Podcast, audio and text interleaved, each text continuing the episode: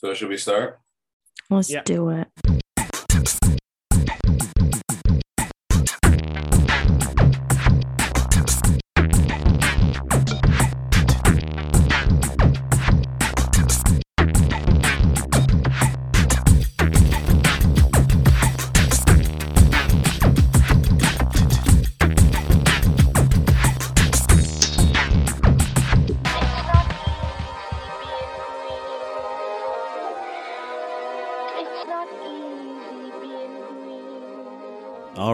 Here we are once again with this great programming that is the Green Majority. The major, just unstoppable blob. We're going to do just a brief intro about uh, about uh, international climate news, and then we're going to have a discussion about climate pragmatism versus purism, that false dichotomy that uh, has been drawn by various commentators over the years. Continuing a discussion Stefan had last week with Alex Tavasoli and moving into a discussion about finance. And Stefan's going to be interviewing Chloe C. from Banking on a Better Future. And they're talking about the strategies that that organization uses to force bankers and banking organizations and finance organizations to change their investment practices. I mean, or at least confront them in hopes that they do change. Well, we're talking about office occupation, we're talking boycotting, we're talking But also just Pressure. going, but also going in and just talking to your representative inside the company. It's a it's a fully fledged strategy on all sides. Very interesting conversation. flubber is now caked on my throat, and therefore I'm just about to bellow into the cosmos rather grotesquely. This show will now be flubber aesthet- aesthetically flubber themed after we get our new um, designer in here. Flubber is a good idea, actually. Okay, let's let's You should research flubber and give her some ideas. let's dive into the news. So, people around the world are drowning and baking in our global climate disaster as we speak. How's Great. that for some news? I mean, we you could like that news? no, obviously it's bad Okay. news. South American countries have not been able to grow as much food as usual in recent years. Uh, 2021, 2.6% drop in crop yield over several several countries.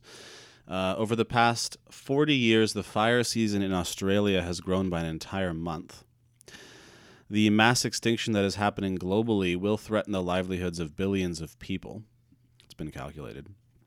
And the uh, companies most responsible for these catastrophes are reporting their biggest profits in at least 14 years, as fuel prices have risen drastically. West Virginia is now refusing to do business with any bank that has decided to cut down on coal investments. Export Development Canada, which is the bank our country uses to make money internationally, uh, has effectively announced that it will not be taking any major steps to reduce global greenhouse gas emissions in the coming years by announcing 2030 investment targets that will not cause any significant change. Um, an analysis from the group Shift Action for Pension Wealth on Climate Health and Climate Health recently found that 80 managers of Canada's 10 biggest pension funds are also working for fossil fuel companies. So they work for both. They choose the investments and they work in the companies that they might choose to invest in. And finally, an executive from Bank of America was recently outed by The Intercept as having stated in a memo that the bank is actively hoping for fewer jobs in America because high unemployment gives workers less bargaining power.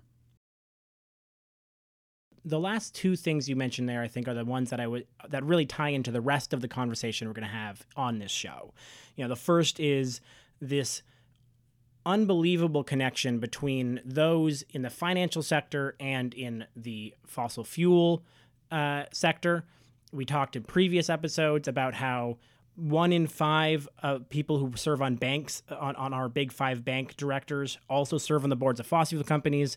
And so the fact that you know 80 managers of canada's lar- 10 biggest pension funds are also tied in does not surprise me but does go to the conversation we have at the end of the show with chloe c about how the oil sector and climate change and fossil fuels are deeply tied into our financial sector especially here in canada and how much work there is to peel them apart and then the last point about how the Bank of America has noted that they're trying to increase unemployment to basically crush workers to decrease inflation. We talked about in the middle section of the show about the ways in which our systems currently are not in any way designed for the best of all of us and those for those of us to live well. But to you, Lauren.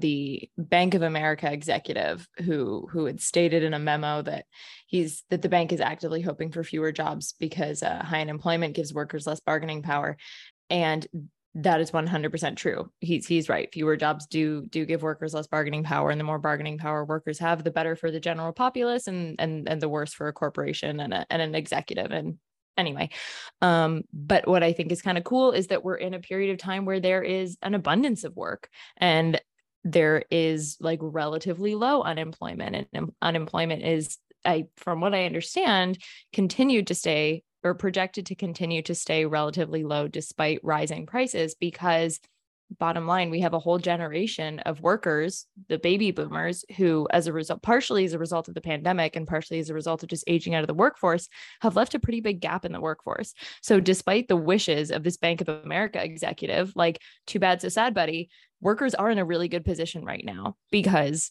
uh, there's a big gap in the workforce that um, companies and the government needs to fill and and that means that workers are in a really good position to leverage their power and collectively bargain for better conditions and better pay for themselves. So like things are grim from maybe an inflation standpoint and interest rates are really high and the ways in which the market is being currently manipulated in order to like benefit executives is really rough. But we are still in a uniquely exciting time in terms of like the amount of power that workers have the ability to seize right now and i and i hope we continue to see that wave because we have seen in recent months and in recent years this kind of resurgence of labor organizing. Obviously everybody knows about like what the 200 plus starbucks um, franchises that have been unionized in the states and we're starting to see that trend pour over into canada and i think maybe this is just because I'm a former service service industry worker myself, but like I'm really excited to see that, especially because so much of our like quote unquote economy in the global north is built on service industries and le- um and like less increasingly less so on manufacturing. It's it's it's an untapped area. Um, and if we can effectively organize ourselves within the service industry, um, I feel like it's like we know no bounds for for the amount of power that that workforce can can take over so too bad bank of america guy you suck there's a there's an argument amongst powerful financial people that high that higher wages and causes inflation. Yeah. And so higher wages is a problem, and so to solve that, they increase interest rates, and so there's less money available, and that somehow brings down wages and somehow is good for the economy by people being paid less. And is and is that a solution that's being used? I think we are definitely seeing people try to make that point, and that's the current market manipulation manipulation that we're seeing play out right now. But what we have to understand when people try to make that point that like, oh, higher wages cause inflation, and then we have to manipulate the market with high interest rates. It's like, well, no, higher wages don't cause inflation. Inflation happens because like executives are having increasingly higher wages and the ways in which we like value a given company and pay out shareholders is is what causes inflation. Inflation happens uh, seemingly is completely untethered to wage rising because we've seen inflation rise year over year over year over year and life getting more and more and more expensive and like median wage hardly raising at all. My understanding is that there are some times in some ways in which that is a case to be made and an argument to be made that that's a part of this whole operation. However, when you look at the fact that you know the Loblaws and the oil companies are making billions and billions of dollars of profit, the first place you could imagine going to trimming is those you know a windfall tax, which we've seen in many places against these places that are you know basically like Loblaws has been shown to be raising their prices more than the rate inflation would require. The uh, the oil companies are increasingly making way more money than than they than they ever have, and yet not putting that money back into things like cleaning up their orphan wells. And so I think that anything can cause inflation. Any any any in that like company profit corporate profits can in the same way that wages can because both those things are theoretically ways that things could cost more, right? Like you can imagine how that works. But we only ever seem to think that the answer is, oh, okay, well, the workers should be paid less rather than the the company should make less money. And as Lauren mentioned, you know, the median income hasn't increased since the 70s or 80s and yet here we are with things still pri- pr- still costing dramatically more than they did in the 70s or 80s. All right, and we're going to go to some music and come back and talk about climate pragmatism. And uh, then Stefan's going to interview Chloe C about how to take on the banks.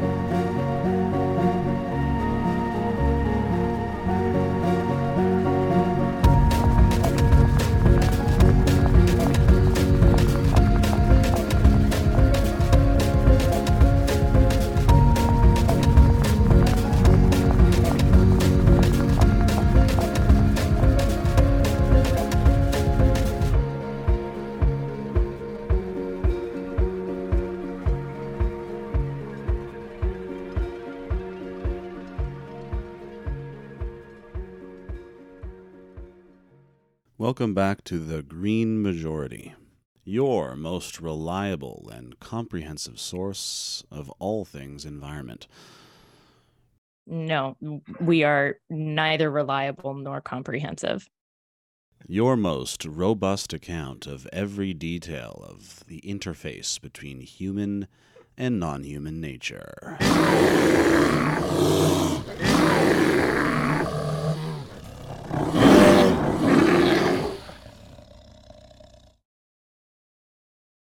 And Stefan is now going to introduce a quibble he has with the way some people. I don't even know how to preface this. You just throw it at me, it's fine. I don't know how to preface this. That's all right. So, for those who listened to our recent interview with Alex Tavasoli, y- you'll know that that we, we spent a bunch of time talking about you know this pragmatism versus purist response, and I will say the language that I, we used there in the practical and and purist uh, came from an article from Heather Scoffield in March of 2022, uh, who's an economist columnist, an economics columnist, and it was and Alex sent it to me as a way to sort of introduce this sort of idea.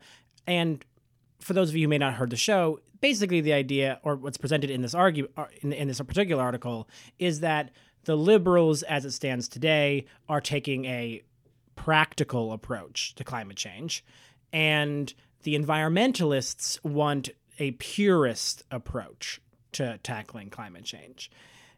And in our discussion, obviously we you know pushed back about that idea. We made a few jokes about how anything could be practical. But I, I did want to bring it actually to of you to have a sort of a longer conversation because I think it's interesting that this type of dynamic continues. And I was talking to a, another activist today where when I explained this dichotomy, he sort of expressed this sort of distress that there are still straight out denialists. So we have a hard time labeling the you know the Justin Trudeau's of the world as as climate change denialists because honestly we've had so little action that someone who's taking any action at all gets to hold this mantle of being practical even when their actions are going to pretty much still lead to the destruction of all things, especially if you sort of follow the thinking here of, you know, of Heather Scoffield in this article, where she quotes Ed Greenspoon. Is that the star? Yeah, it's a star. Uh, and she quotes Ed Greenspon, uh, who's from the Public Policy Forum, as saying, quote, there are two overarching visions of the energy transition are competing for the hearts and minds of Canada, Cana- of Canadians. The purist approach and accelerated phase out, and that's in quotes, of oil and gas and replacing it with qu- replacing it quickly with renewables and clean electricity uh, risks, quote, disrupting the way we live. On the other hand, a quote unquote practical approach of an aggressive decarbonization, which sounds exactly the same, and yet apparently that is the more practical approach, mainly because it promotes renewables and clean energy while cutting emissions from oil and gas. And yet, the subtext is that an accelerated phase out means we actually get off cli- of oil and gas as quickly as possible, and a aggressive decarbonization leaves room for, I guess, you know, CCUS or You decarbonize the carbon. yeah, exactly. You can decarbonize the carbon, and keep burning fossil fuels. And so, what do you think about all of that? But also, you know, what in your mind is an actually practical approach to climate change at this point? I thought that like remember when Stephen Harper was talking about uh, reducing the emissions intensity of, of oil sands products. Yeah. And so that's when you make it less you, you you produce fewer emissions while actually taking the stuff out of the ground and, and, and refining the product or whatever. Yeah. But I read recently that that uh, reducing the carbon intensity of Canadian oil products uh, is I don't know if entirely, but the, argu- the the articles seem to be saying that uh, what they're mainly doing is just refining it in other countries. And so that removes the carbon intensity of the product because it's being export because of the the emissions of refining it are being exported to another country. And so in my in just just taking that as an example, it, it would appear that the mindset of someone who makes this distinction between pragmatism and purism and uses the wording that you just cited is one of what can we do as a country while using the full advantage that we have as uh, as, as the country of Canada, right? However, we can however we can flex Canadian muscle to do something and convince ourselves that we're doing something, and that that's like the only thing we should do is worrying about Canada specifically and not about any other countries. So the pragmatic approach in that in what Stefan just read is what can Canada do without thinking about anybody else? Yes no you're that it is it is sold as pragmatic and in actuality in no way is it pragmatic because we don't live in a world where like our artificial borders are just that they're artificial. There is there is no difference between oil that is refined in canada and oil that is refined at any given number of refineries overseas just because we don't have to tally the emissions intensity and include it as part of our carbon accounting doesn't mean that it doesn't exist. Doesn't mean that it just well it quite literally does disappear into the ether but like realistically. No i was going to try to do that annoying thing where it's like the oxford english dictionary defines pragmatic as blah blah blah. And like but like really what it says is it's like dealing with things in a way that's based on practical rather than theoretical considerations. And like i think i think that's one of the problems is is that it's like a a a liberal um politician or somebody who considers themselves to be a moderate or a conservative who has the sort of trappings of a liberal politician um, would insist that the that the realities that we are trying to take into consideration are in fact theoretical, are in fact unproven. Um, and for that reason, should we take them into consideration and should we act on them, that would be dangerous and reckless behavior because you're potentially throwing money out the window that doesn't need to be spent. Um, when in when in reality, it's like these are no longer theoretical considerations. It is getting hotter. It's freaking hot right now. And the way it was phrased to me the other day, actually really effectively by somebody on a work call, was like the heat that we're experiencing right now is because of carbon dioxide that was put in the atmosphere 20 years ago, 30 years ago. We are putting way more carbon dioxide into the atmosphere right now than we were 30 years ago. So take that into consideration when you're projecting yourself ahead and thinking how hot it's going to be when I as a as a near 30 year old will be nearly 60 getting getting kind of up there in age not to i'm not that i'm saying 60 year olds are old but like getting up there in age and have like children potentially even grandchildren of my own to deal with like that is very hot and to me that is a practical and a pragmatic consideration to be making. But that's the thing i almost feel like pragmatism is like is is along some sort of timeline um and and is therefore like open to consideration in light of that. Because again we've talked about how like decisions that oil and gas executives for instance are making are on a timeline that is so incredibly reduced that almost anything can be considered pragmatic because they're not thinking 10 years down the road. They're barely even thinking 5 years down the road. All they're thinking of is shareholder is um is shareholder value for the next quarter. That's literally all they care about because that's all they have to care about. Because if next share their or because if next quarter their shares are, are at a high value, that means they get their bonus. They get to keep having their job. So like yeah, when when when you're working on such a reduced timeline and in no way are you projecting ahead and thinking ahead for the next 30 years and how hot it's going to be in the next 30 years, anything anything can be justified. Anything is considered pragmatic.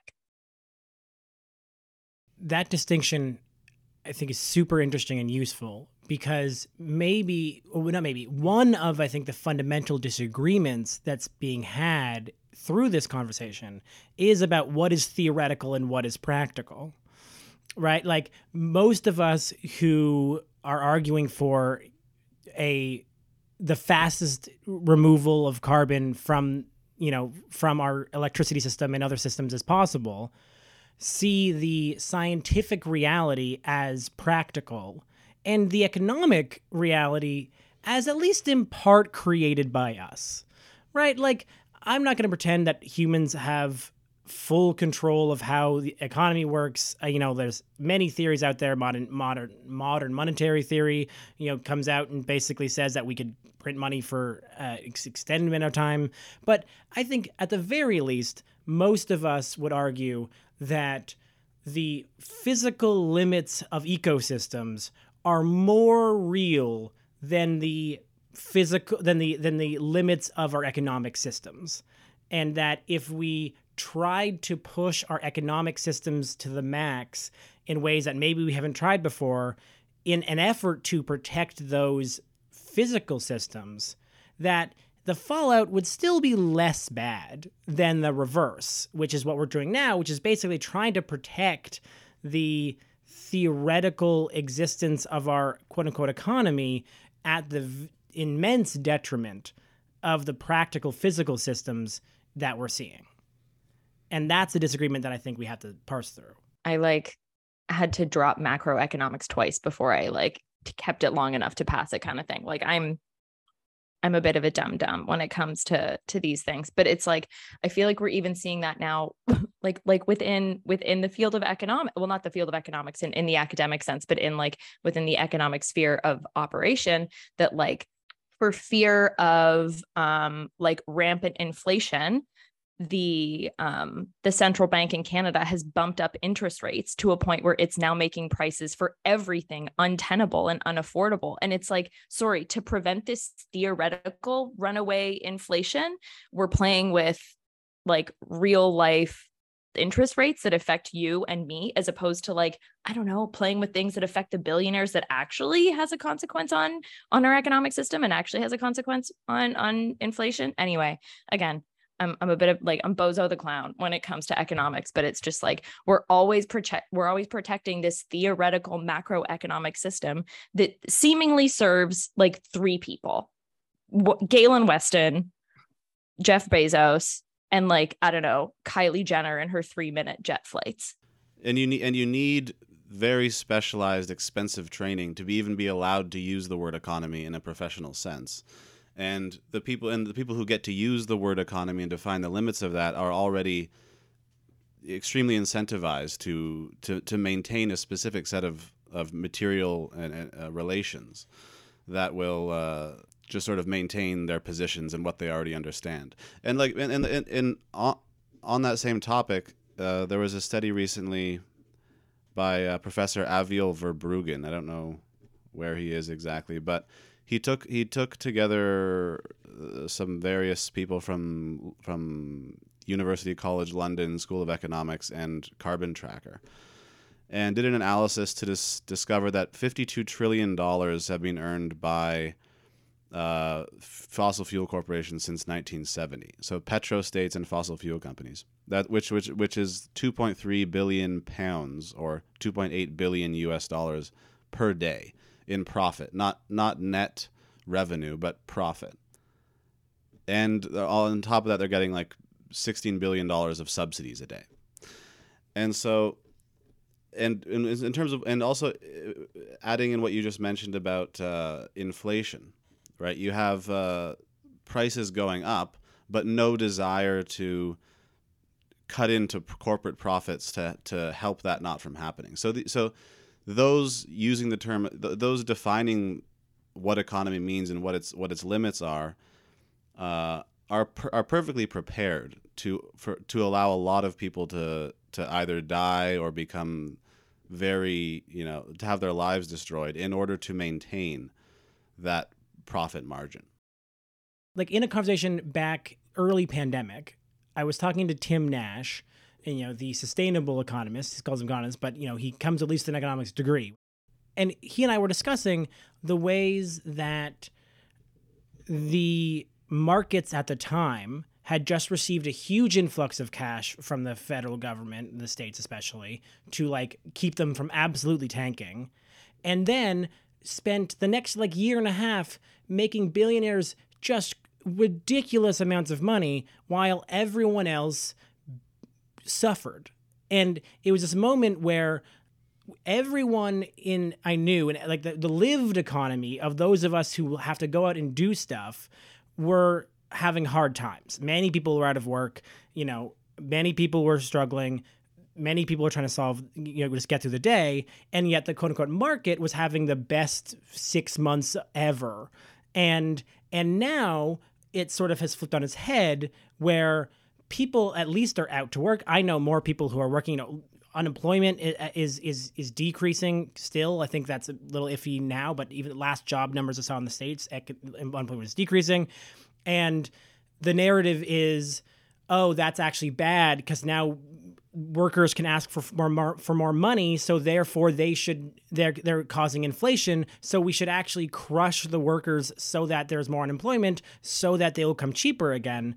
Despite the fact that that's not where the money seem that despite the fact that we're seeing the Galen Westons world make record profits, despite the fact that the last two years almost everyone with tech stocks has made billions of dollars, and the oil companies are making billions of dollars because of the war in Ukraine, and all of these things exist and yet, the one way that our economic system seems set about trying to reduce quote unquote inflation is by crushing people into unemployment so they have to take cheaper and cheaper jobs because that's the decision of what is actually causing money or causing it to be more expensive, not the increased price of oil, you know, in partially supported by oil companies not, you know, re- re- reaping in project, reaping in pro- uh, profits, or honestly, think even things like you know, we think about the cost of housing and like how reticent we are to to start charging, say, empty unit taxes, just to force people to actually rent out their tax, you know, their their their their empty units, like that would alone that if you want to decrease the cost of something how about housing and start where you can do it just by doing that? But that affects obviously a very limited number of people and the people have to be rich because they own empty apartments you know, and we yet we can only get a two percent tax on that, at least here in Toronto. And so all of this, I feel like, is uh, just an example of the ways where our solutions get so hemmed in by again what we think is theoretical and what we think is practical and that those in power have decided that the that the economy, quote unquote, and the ways in which the market works is practical. And apparently, our physical ecological systems are uh, something that we can that we don't know what will happen. So let's find out. And we're finding out, and things are just lighting on fire. Mm-hmm. Well, and and I mean the thing isn't like, and this is very much like this isn't a new point to make. This is old, but like, and the reason that we are so able to be convinced that the economic is the practical and the natural, the environmental theoreticals, because we've been completely and utterly alienated from any semblance of a natural process, right? Like as as workers, as people as community members like it's we are we are so far removed from the natural processes of the world that of that that of course we come to think of them as as, as strictly theoretical. But um i don't know it's just sort of it's bringing me back to the same point that i know we've that, that i know we've made before in in in other capacities on this show but like basically if somebody is coming to you with a point and saying this is the practical reality. This is the pragmatic decision that we need to be making for quote unquote the betterment of society like who is it practical for? Who is it pragmatic for? Who is benefiting out of this decision that is being made? Is it you? Is it your neighbor? Is it your friend? Or is it is it some theoretical man in a suit in a in an office on Bay Street? Like who's benefiting here? Practical for whom? Pragmatic for whom? I would uh, i don't know if this is useful or not. I would i would even further twist the idea of the idea of theory and suggest that like those those who manipulate the financial investment apparatus live in a, live in a world removed from the rest of us to the point where other human beings are theoretical like 100%. the the actual the actual the actual existence of, of other subjectivities become a theoretical concern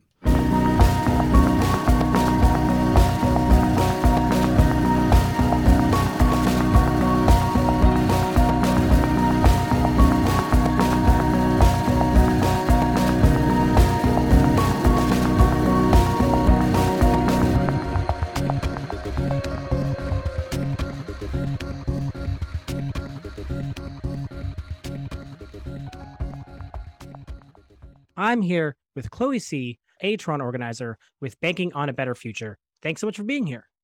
Thanks so much for having me. So, we've had some folks from Banking on a Better Future on before, I believe it was last year. But for those listeners who may not have heard that interview, can you just give us a quick overview of what you do? Absolutely. So, Banking on a Better Future is a completely youth led, youth run nonprofit. And we're trying to pursue climate justice, but particularly focusing on the banks, the financial sector, and their role in the climate crisis. So, what we do is we want to mobilize and engage and just inform youth about how they can be taking action to collectively be building power against these financial institutions, which are really just really funding the climate crisis and making it a lot worse, funding things that are not solutions and are actually quite the opposite. We also do a lot of things to try to be in solidarity with Indigenous land defenders who have really been at the forefront of the struggle for climate justice for so much longer than settlers have been here. So that's who we are. That's kind of what we do. Amazing. And so you sort of touched on it, but maybe we can dive in a little bit more about what is it about banks and the banking sector that has led you to make them the target for this campaign and this work? For me personally, I think, and maybe others can relate as well, I've seen so much activism and youth activism directed to policymakers, to government, which is all very important and still work that we should be pursuing. But I don't think enough people are aware of how much the banking sector is really such a huge player as well in the climate crisis. And we really want to make sure that there is still attention being drawn to that. And in particular, in terms of youth, youth have so much power in the banking sector because we are the bank's future, future highest or largest share of uh, clientele. So the banks really, really care about holding on to us because it's shown that once people kind of settle on a bank, they're less likely to move banks. So each of the big five Canadian banks, that's TD, BMO, CIBC, Scotiabank, and RBC, they're all trying to vie for the youth, the youth market. And they want students, they want high schoolers, they want university students to be opening accounts with them and not other competitors or credit unions. Therefore, we have such a huge amount of power to be shifting the banking sector to do things that we want because I mean, I think it's fair if we're going to be putting our money with them to, you know, trust them to safeguard it for our future, then we should be, we rightly are demanding that they take that money and use it in ways that actually do protect our future and not actively destroy it. The banks have invested so much money, an incomprehensible amount of money into the fossil fuel industry. I think it's over 900 billion Canadian dollars since 2016 when the Paris Climate Agreement was signed, which is, I think that's like 11 zeros. It's genuinely incomprehensible and I don't even understand it. And all that money could instead be going towards solutions or things to better our future instead. So that's why we want to call it the banks. We think that they actively are fueling the climate crisis, but they also have the power to stop that. Yeah, I think that's such a, an important angle. I feel like banks are like the most institution of institutions like in terms of this the government and then there's really the banking and financial sector sort of ends up becoming these two pillars of the way things end up happening and getting done and so it's such an interesting shift to try to like begin whittling away them and especially that youth angle i know i was in a conversation with a researcher friend of mine who had been hired to do some research about banks and one of the things that he was saying was that they're not so concerned about people switching banks, partially because of what you said. People are already locked in. You know, the moment you any sort of significant set of financial instruments becomes so hard to leave and move that yeah people get stuck like i my i inherited my bank from my mother my brother inherited his bank from my father. They're different banks. Why? Because exclusively because we showed up like at different times to do different things right? It's like n- zero amount of thought did i put into choosing where i currently bank and i'm now begun the process of trying to get myself into a credit union and it's a lot of work. It's not easy. And so i really find it interesting that you're trying to get youth at that moment because it is a where they're making the decisions that will affect the rest of life, and B, where the banks are most concerned about sort of losing that future income. How do you find youth responding to it? How are how are they feeling about this when you engage youth about this conversation? Yeah, I think that youth are rightfully so very concerned about the climate crisis. And I find that a lot of youth have been feeling like a lot of their eyes have been open to the impact of the banking sector. I know personally for me, I also didn't even realize that the banks were like doing all this stuff and were such a big player in the climate crisis until I started getting into this work, which is kind of unfortunate. I wish I knew about it before. But like you, I also didn't put much thought into where I was putting my money, into what my bank was doing. It's kind of one of those put it in there, it's a number on a screen, and like I'm not gonna think too much about it anymore. It's stressful. That's that's all. And I think a lot of other people have that experience and have this feeling that you know money and people's financial stability it's a very stressful kind of thing and you, no one wants to worry about it. No one wants to worry about what exactly their bank is doing which is so fair. I hope that what banking on a better future is doing is making folks realize that a it's actually not as hard to move your money as you might think especially for youth who you know most of us don't have like mortgages yet and stuff like that that we have to worry about. So we really do have the power to pose a credible threat to the banks that we will be, you know, taking charge in our future, that we do care about the climate crisis and what happens to our money, and that we will be making financial and banking decisions that are in line with a livable future for all. Awesome. And so let's just hypothetically say that there's a person or a young person out there who's listening to the show, you know, we are broadcast across Canada on, on community radio stations. So it's quite likely that some university students are here. That's most often one of the main demographics of folks who are listening to the program as it airs on the radio, at least. And so, what do you all suggest? What's the suggestion, a route that they can take to begin their shift of starting up or moving away from the bank or entirely starting at a place where they aren't invested in banks from the very beginning? Right. Well, the great thing is there's so many options. So what I was talking about earlier or referencing was this idea of bank switch. So switching to either a bank that's going to have the best policies on climate and free prior informed consent from indigenous peoples for fossil fuel projects. It's even better if you plan to do this to be meeting with your bank manager, the manager of the branch that's closest to you, or any of the other staff that you can talk to it really multiplies your impact because now you're actually talking to a human being at that branch. You're making that personal connection. You're explaining your concerns about where your money is going and explaining why you're planning to take the action that you're taking.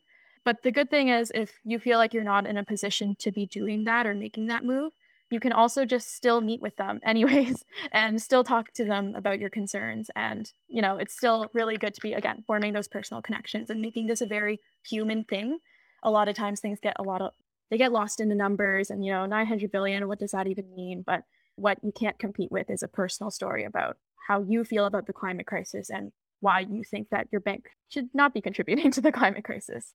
Some other things you can do is moving to a credit union if you don't want to wait for a bank to have a good climate policy. Credit unions are a great option. But you can also again for folks who aren't trying to make that big change right now just join in with collective action with your peers. I think that is a really, really key thing to make sure that we achieve climate justice, that we get our voices heard by the banks. It's really working together with all the people in your school, in your household, in your classroom, in your workplace, wherever you may find your community. And just, you know, making sure that they are aware of what the banking sector is doing as well and then starting to organize together. And I think we have uh, a lot of resources on bankingonabetterfuture.org if you want to learn how to organize your community, if you want resources on like things that you can do, smaller digital actions or anywhere from like a bigger protest. And yeah, what we really want to do is make sure that these banks feel the pressure and know that youth are calling them out and are seeing what they do, what they're doing, and that we're not going to stand for it. Amazing. And so maybe we can dive in a little bit to the organizing piece of this because I'm always interested whenever chatting with the organizers and activists who are really directly addressing the system, how they see their actions connecting with the change they want to see in the world. And so you talked about going and talking to a bank teller, and you can totally see that one, right? Like you're directly engaging their employees. Do you try to get inside and outside pressure sort of happening at the same time? But yeah, how do you sort of see your actions interplaying with this larger shift that you're hoping to to see? I think the thing that makes me happiest at any action that I'm at is when we print out a bunch of leaflets, just, you know, informing folks on what the banks are doing and outlining some key facts about their investments and their underwritings. And people actually take them and read them and fold them up and keep them in their purses, in their bags, whatever it might be. And it makes me even happier when I see people that clearly work in the financial district in downtown Toronto, especially folks who might be like younger, like co op students, when I see them taking those leaflets, hearing what we want to say, seeing our actions outside of the banks and being like, oh, what is this about? What are you doing?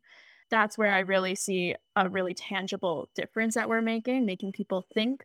And even if the thought that they're thinking is these kids, like they should be in school, why are they doing this? At least they see us out there and they know there's like pressure underneath them and that young people are not afraid to be out on the streets and to be loud and clear about what we want. I also think that our actions are just really great at forming community among youth and specifically a community that isn't afraid of sticking it to the banks, the power holders, whoever it might be, and really creating a new generation of youth who are angry but have a really strategic and directed way to channel that anger that's super productive and hopefully will get us towards climate justice. Yes, more strategic anger. The world could desperately need more strategic anger. I feel like right now we're bogged down in unstrategic despair so often that strategic anger is the perfect antidote. Um, Absolutely. and so during your work and through your work, I'm curious if there's anything that that has sort of jumped out out at you and surprised you, or that you feel like the general public really needs to know. Yeah, I think the thing that really blows my mind is when I see ads from the big five banks. And I've especially looked into the RBC ads, but when I see these ads and like beautiful forest landscapes or just amazing nature and the banks messaging over it being like, yeah, we are investing in this many trees or whatever, anything about the environment. And then contrasting that to what they actually do and how they're actually contributing to the climate crisis it's always so ironic in the most angering way possible.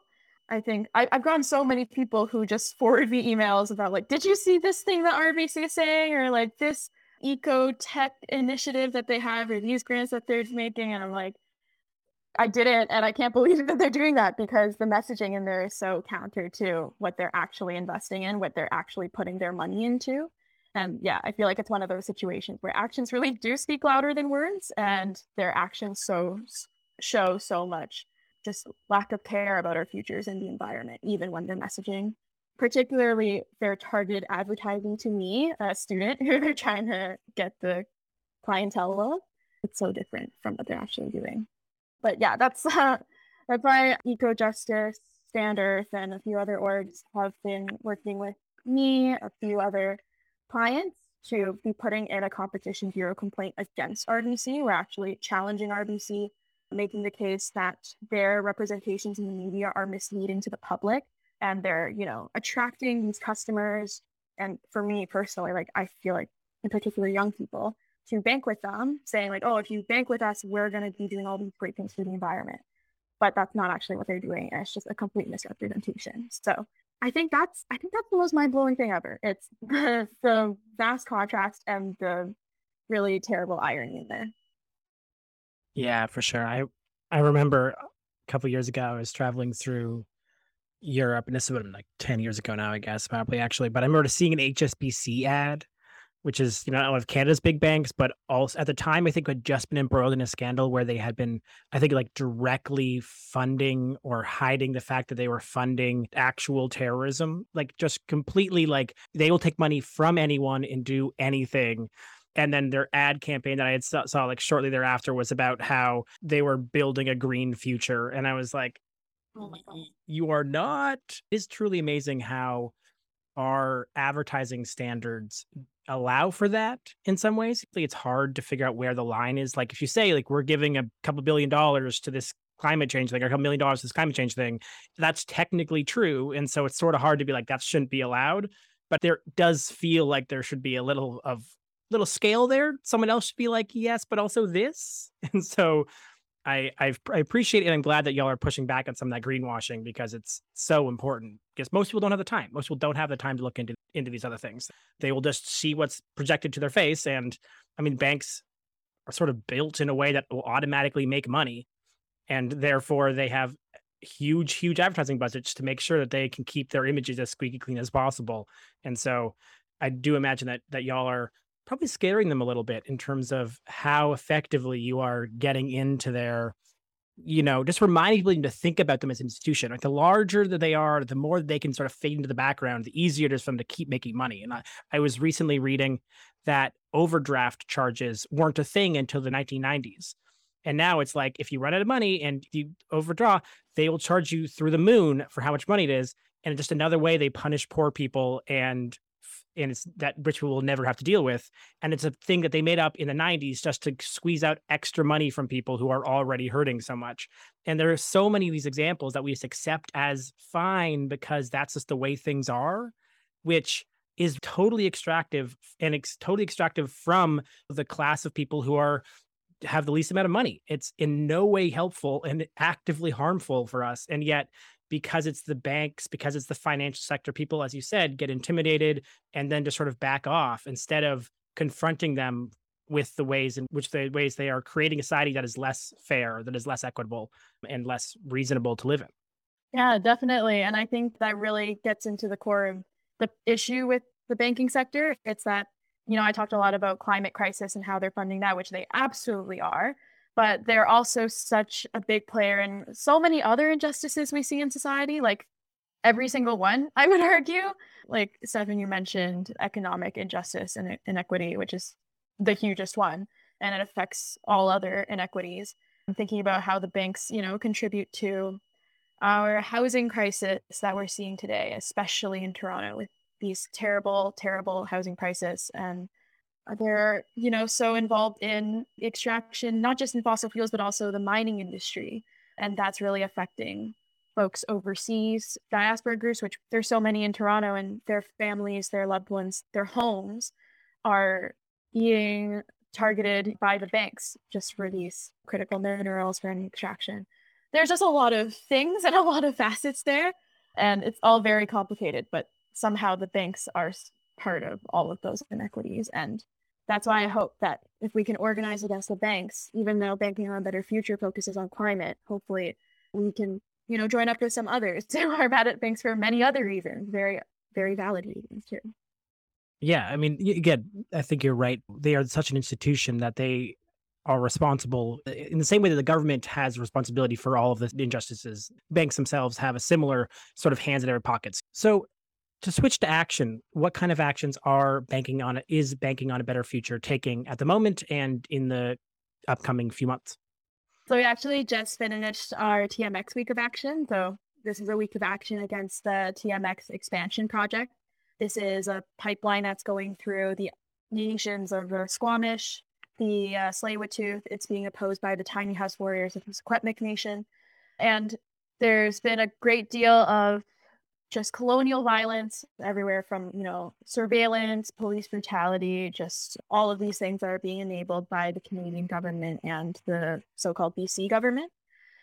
It's gone so bad that the united nations their committee against racial discrimination had actually sent a letter to the canadian government calling out all of the police brutality the colonial violence and the terrible things that are just being done to indigenous land defenders and just peaceful protesters because of the TMX pipeline. So there was a lot of pressure.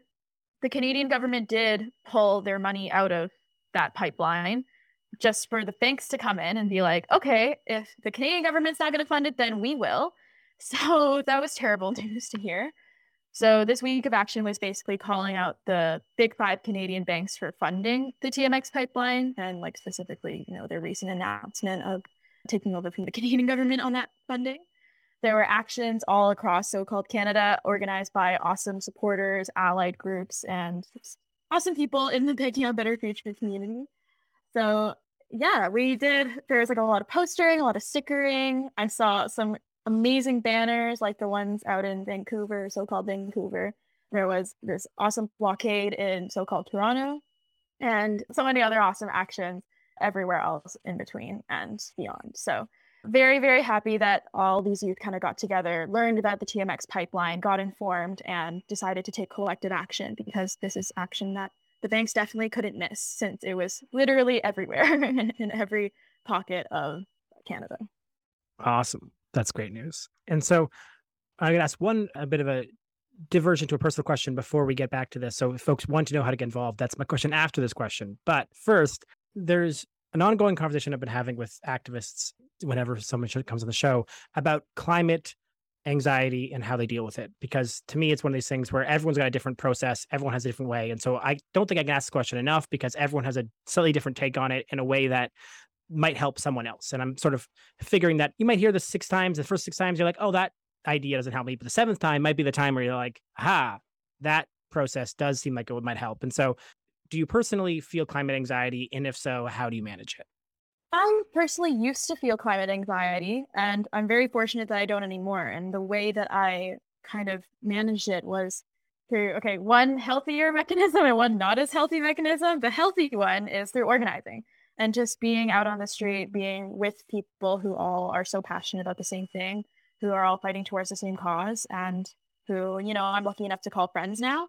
It's so empowering and it feels so great to know that I'm doing something and to not feel so stagnant. I think before I got into activism, the, the main cause of my anxiety was feeling like there's nothing I can do. But now I feel like there is something I can do and I'm doing it, which is wonderful. My unhealthy coping mechanism is just distracting myself through like whatever means I can. So, like, you know, any podcast, any like random YouTube video rabbit holes I can find myself falling into. That's what I do. I've recently been falling into this rabbit hole of watching YouTube videos about old abandoned amusement park and amusement park rides. And it's incredibly interesting. Not a productive use of my day, but it's fine because because I'm distracting myself from the climate crisis. I mean, that makes sense. That is also often advice I give to people who are trying to get through breakups.